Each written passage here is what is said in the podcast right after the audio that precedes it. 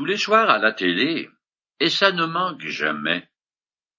On entend parler de gens qui ont subi un coup dur, un drame qui a pu survenir à cause d'une faute personnelle, d'un accident, de la maladie, d'un mauvais concours de circonstances et même de malchance. Parfois, une tuile vous tombe sur la tête sans raison apparente. C'est comme ça. Et ce n'est pas juste.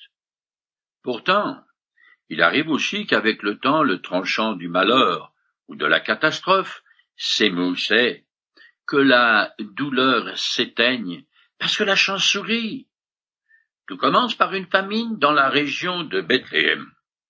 Elimelech fait ses bagages et avec sa femme et ses deux fils, il part s'installer dans Moab, le pays voisin. Le malheur frappe et les soutiens de famille meurent. Noémie et Ruth, toutes deux veuves, retournent alors au pays, mais à son arrivée, Noémie dit Ne m'appelez plus Noémie, c'est-à-dire l'heureuse, appelez-moi Mara, l'affligée, car le Tout-Puissant m'a beaucoup affligée.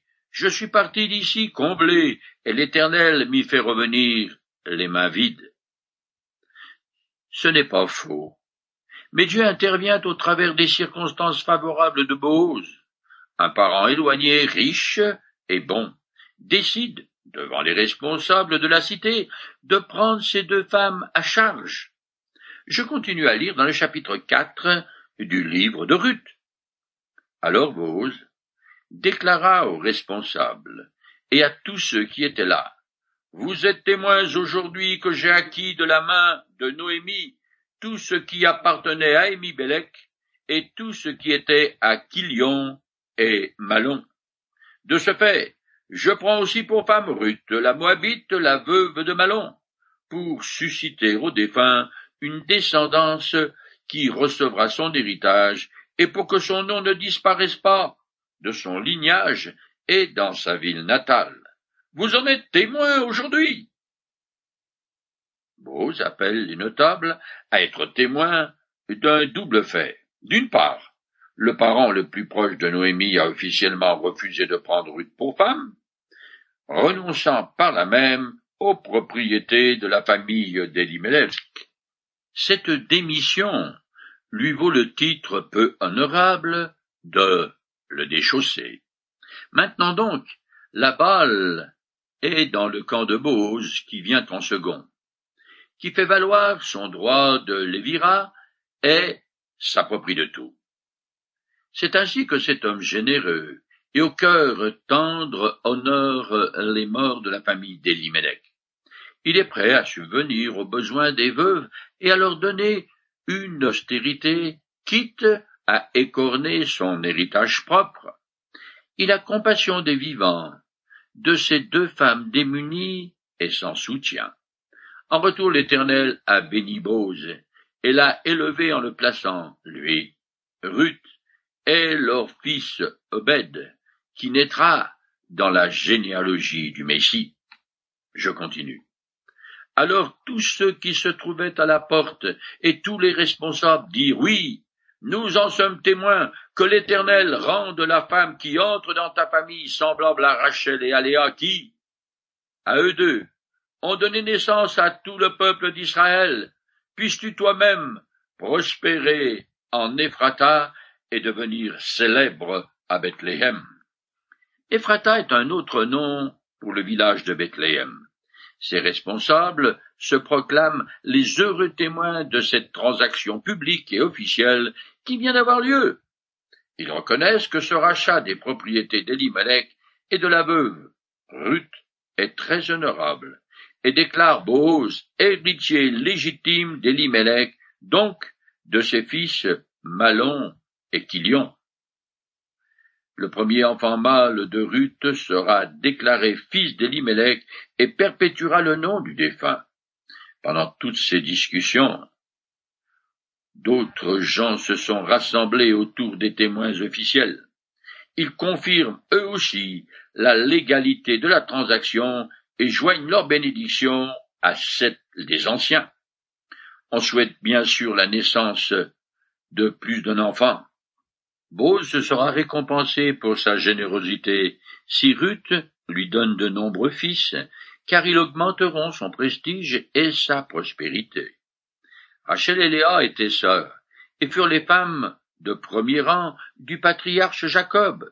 Elles étaient jalouses l'une de l'autre, mesquines et de farouches rivales. Étant donné que leur prestige dépendait du nombre de fils qu'elles engendraient, chacune donna à Jacob sa servante particulière comme ventre porteur pour ainsi dire, afin d'obtenir, par son intermédiaire, davantage d'enfants.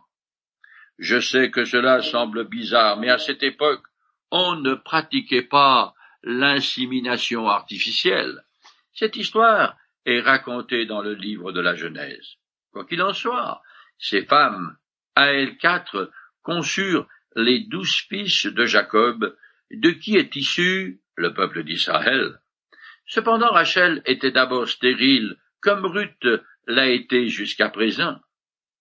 Les deux épouses moabites des deux fils de Noémie n'ont pas eu d'enfants, ni l'une ni l'autre, alors que la famille habitait au pays de Moab.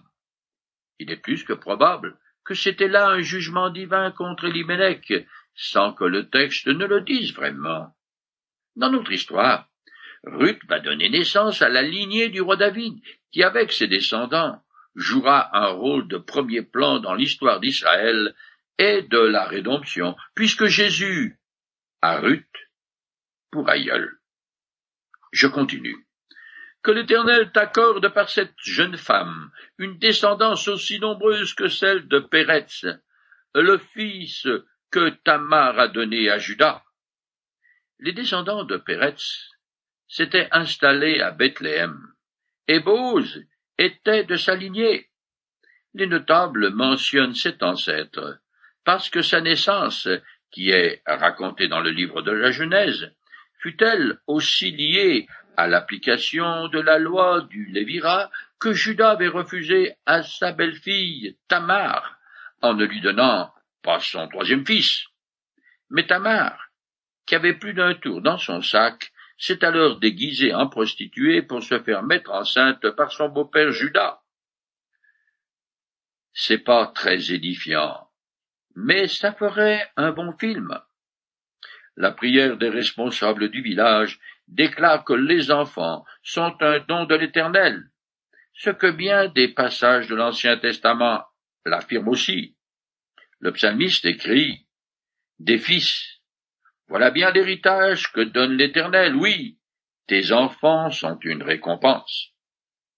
Nul ne se doutait alors que cette union entre Boz et Ruth allait donner la lignée d'où naîtrait le plus grand roi d'Israël, et un jour, sous forme humaine, le roi des rois, le seigneur des seigneurs, en la personne de Jésus-Christ.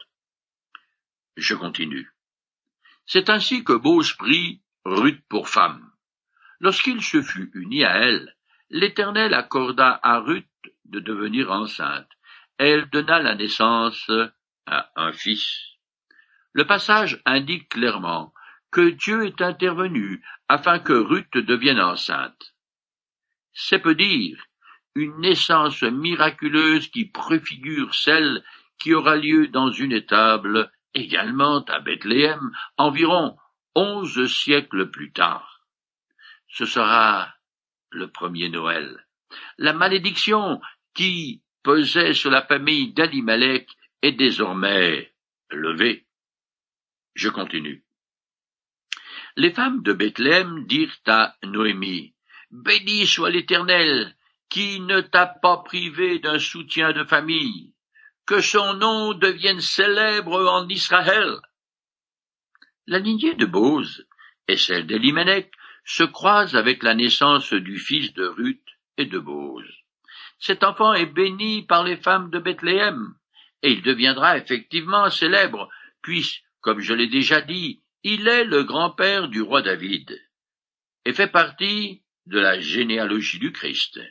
C'est Noémie qu'on félicite désormais, elle n'est plus affligée, car elle a un fils qui perpétuera le nom de son mari Elimelech. À partir d'ici, commence la conclusion du livre qui est le pendant de l'introduction. Au début de l'histoire, Noémie est dans un dénuement total et une grande détresse. À partir de maintenant, sa vie sera faite de joie dans l'abondance. Les femmes de Bethléem, qui avaient été témoins de sa misère lorsqu'elle arriva au village en compagnie de Ruth, rendent maintenant gloire à l'Éternel pour avoir pris soin d'elle en lui donnant un fils. Je continue. Il te rendra une raison de vivre et prendra un soin de toi dans tes vieux jours, puisque c'est ta belle-fille qui t'aime, qui t'a donné ce petit-fils. Elle vaut mieux pour toi que cette fils. Les femmes de Bethléem ne tarissent pas d'éloges sur Ruth, la déclarant avoir plus de valeur que cette fils, ce qui était pourtant le comble de la bénédiction en Israël. Il est vrai que dès le début de l'histoire. Cette femme moabite a eu une conduite exemplaire et digne de louange. Humainement parlant, c'est bien grâce à elle que l'histoire a un dénouement heureux, et que ces deux veuves retrouvent le bonheur. Heureusement que Dieu veillait, car Noémie avait fait tout ce qui était en son pouvoir afin de décourager Ruth de l'accompagner en Israël. Je continue. Noémie prit le nouveau-né et le sevra sur son cœur. C'est elle qui se chargea de l'élever. Les voisins s'écrièrent Noémie a eu un fils. Elles lui donnèrent le nom d'Obed. Obed fut le père d'Isaïe et le grand-père de David. On rend hommage à Ruth, mais ici, c'est Noémie qui est le personnage central du récit. Le nouveau-né est sa nouvelle raison de vivre et le soutien moral de sa vieillesse. En le serrant sur son cœur, Noémie fait un geste symbolique qui signifie qu'elle adopte et devient sa gouvernante, et c'est bien ce que les voisines comprennent. Son nom, Obed, est un diminutif de Odadia, qui signifie le serviteur du Seigneur. Un nom riche de sens, puisque c'est le grand-père de David. La mention de ce célèbre roi est le point d'orgue du récit. Le livre de Samuel rapporte qu'un jour, et alors qu'il était poursuivi à mort par le roi Saül, David est allé demander l'hospitalité pour ses parents au roi de Moab. Je lis ce passage. Plus tard, David se rendit de là à Mispé de Moab, et il dit au roi de Moab, Permets, je te prie, à mon père et à ma mère de venir se réfugier chez vous, jusqu'à ce que je sache ce que Dieu fera pour moi. Il amena donc ses parents auprès du roi de Moab, et ils restèrent chez lui tout le temps que David passa dans son refuge fortifié. Le roi de Moab ne portait pas les Israélites dans son cœur, mais il a très probablement répondu favorablement à la requête de David à cause de la relation filiale qui est sa famille aux Moabites par Ruth. A-t-elle connu son arrière-petit-fils David? Aucun texte ne le dit. C'est Obed, qui sera donc l'héritier de la famille d'Elimelech. Noémie a vu mourir son mari, puis ses deux propres fils, et n'avait plus de possibilité d'en avoir d'autres.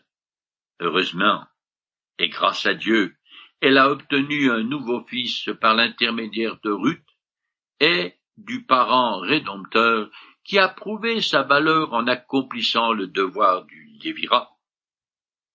Au début du livre, lorsque Bose a montré de la bienveillance envers Ruth, il l'a béni disant Que l'Éternel te récompense pour ce que tu as fait, et que le Dieu d'Israël, sous la protection duquel tu es venu t'abriter, t'accorde une pleine récompense. Il ne savait pas alors qu'il serait lui-même la réponse humaine à sa propre prière. Le livre se termine par un appendice qui est une généalogie. Je la lis. Voici la liste généalogique de Péretz. Péretz eut pour fils qui eut pour fils Ram, qui eut pour fils Abinadad, qui eut pour fils Nachon, qui eut pour fils Salma, qui eut pour fils Bohoz, et qui eut pour fils Obed, qui eut pour fils Isaïe, qui eut pour fils David. Cette liste sélective qui relie Péretz à David comprend dix noms. La généalogie n'est complète qu'entre Boz et David. Etziron est l'un des fils de Judas qui est descendu en Égypte avec Jacob. D'après la loi de l'Exode, nous savons qu'Abimnabdad était le beau-père du grand prêtre Aaron. Lui et Nachon étaient des contemporains de Moïse. Cette généalogie de Dinon a été considérablement raccourcie, car il manque tous les chaînons d'Égypte, au moins douze générations, et seul un certain Salma est mentionné entre Nachon, contemporain de Moïse, et Bose. Il est cité parce que c'est lui qui a épousé Ra, la prostituée qui, comme Ruth, figure dans les ancêtres de Jésus-Christ. Cette généalogie du livre de Ruth a probablement la même origine que celle qu'on trouve dans le premier livre des Chroniques. Cette dernière est beaucoup plus détaillée que celle du livre de Ruth. On y découvre que Boaz eut un seul fils de Ruth, Obed, et que lui-même est également un seul fils. Isaïe, par contre, ce dernier en a eu sept, et le septième fut le roi David. Assez curieusement, dans la généalogie du livre des Chroniques, Obed est appelé fils de Bose, alors que le récit du livre de Ruth insiste sur le fait que le premier-né de Bose et de Ruth doit continuer la famille d'Elimelech. Par ailleurs, ce dernier n'est mentionné dans aucune généalogie et son nom n'apparaît que dans le livre de Ruth. À mon avis, cette absence est voulue par les auteurs sacrés et signifie que Elimelech s'est rendu coupable d'une grosse faute à l'égard de l'Éternel, ce qui expliquerait aussi sa mort prématurée ainsi que celle de ses fils. En effet, tout porte à croire que ces trois hommes sont devenus idolâtres alors qu'ils habitaient le pays de Moab et que Dieu les a jugés.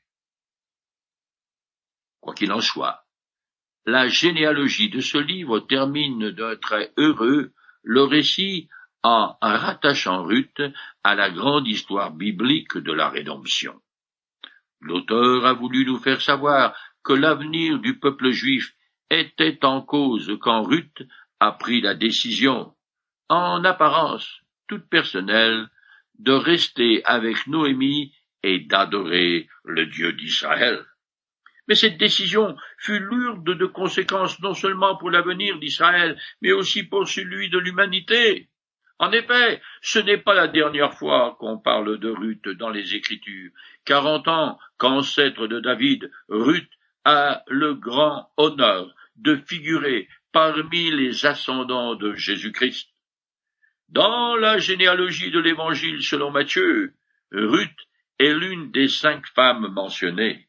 Pourtant, la première fois qu'on lit son histoire, on a un récit qui somme toute ordinaire. Les gens voyagent, se marient, ont des enfants, moissonnent, mangent, dorment, s'engagent dans des transactions légales et morts. Cependant, derrière ces événements anodins de la vie, on voit la main invisible de l'Éternel qui accomplit son plan. N'en est-il pas de même pour vous et pour moi? Au début du récit, on constate que les malheurs s'accumulent sur Noémie, et que sa nuit se noircit toujours davantage. Cependant Dieu a prévu de la bénir par l'intermédiaire de Ruth, la Moabite, une étrangère, hors de l'alliance entre l'Éternel et le peuple choisi.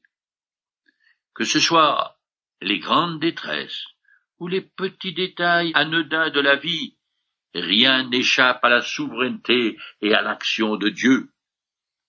Le petit livre de Ruth est très important, car il fait le lien entre la tribu de Judas et la lignée de David. Les personnages sont imbriqués les uns aux autres dans le plan de l'Éternel, de Dieu, pour la race humaine. Ce récit préfigure l'histoire de la rédemption, le rachat de l'humanité par Jésus-Christ. Comme Bose, Jésus est notre proche parent, car il a revêtu une forme humaine, comme le dit maintes fois le Nouveau Testament. Je lis de passage. Lorsque le moment fut fixé par Dieu est arrivé, il a envoyé son fils, né d'une femme, lui qui, dès l'origine, était de condition divine. Il s'est dépouillé lui-même. Il a pris euh, la condition du serviteur. Il se rendit semblable aux hommes en tout point. Et tout en lui montrait qu'il était bien un homme. Jésus-Christ, comme Bose dans l'histoire, devait accepter de devenir le Rédempteur. Je lis un passage qui souligne cette volonté du Seigneur de racheter la race humaine.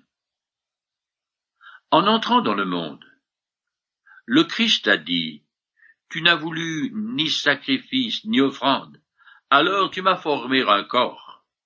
Tu n'as pris nul plaisir aux holocaustes, aux sacrifices pour le péché. Alors j'ai dit, Voici je viens pour faire, ô Dieu, ta volonté.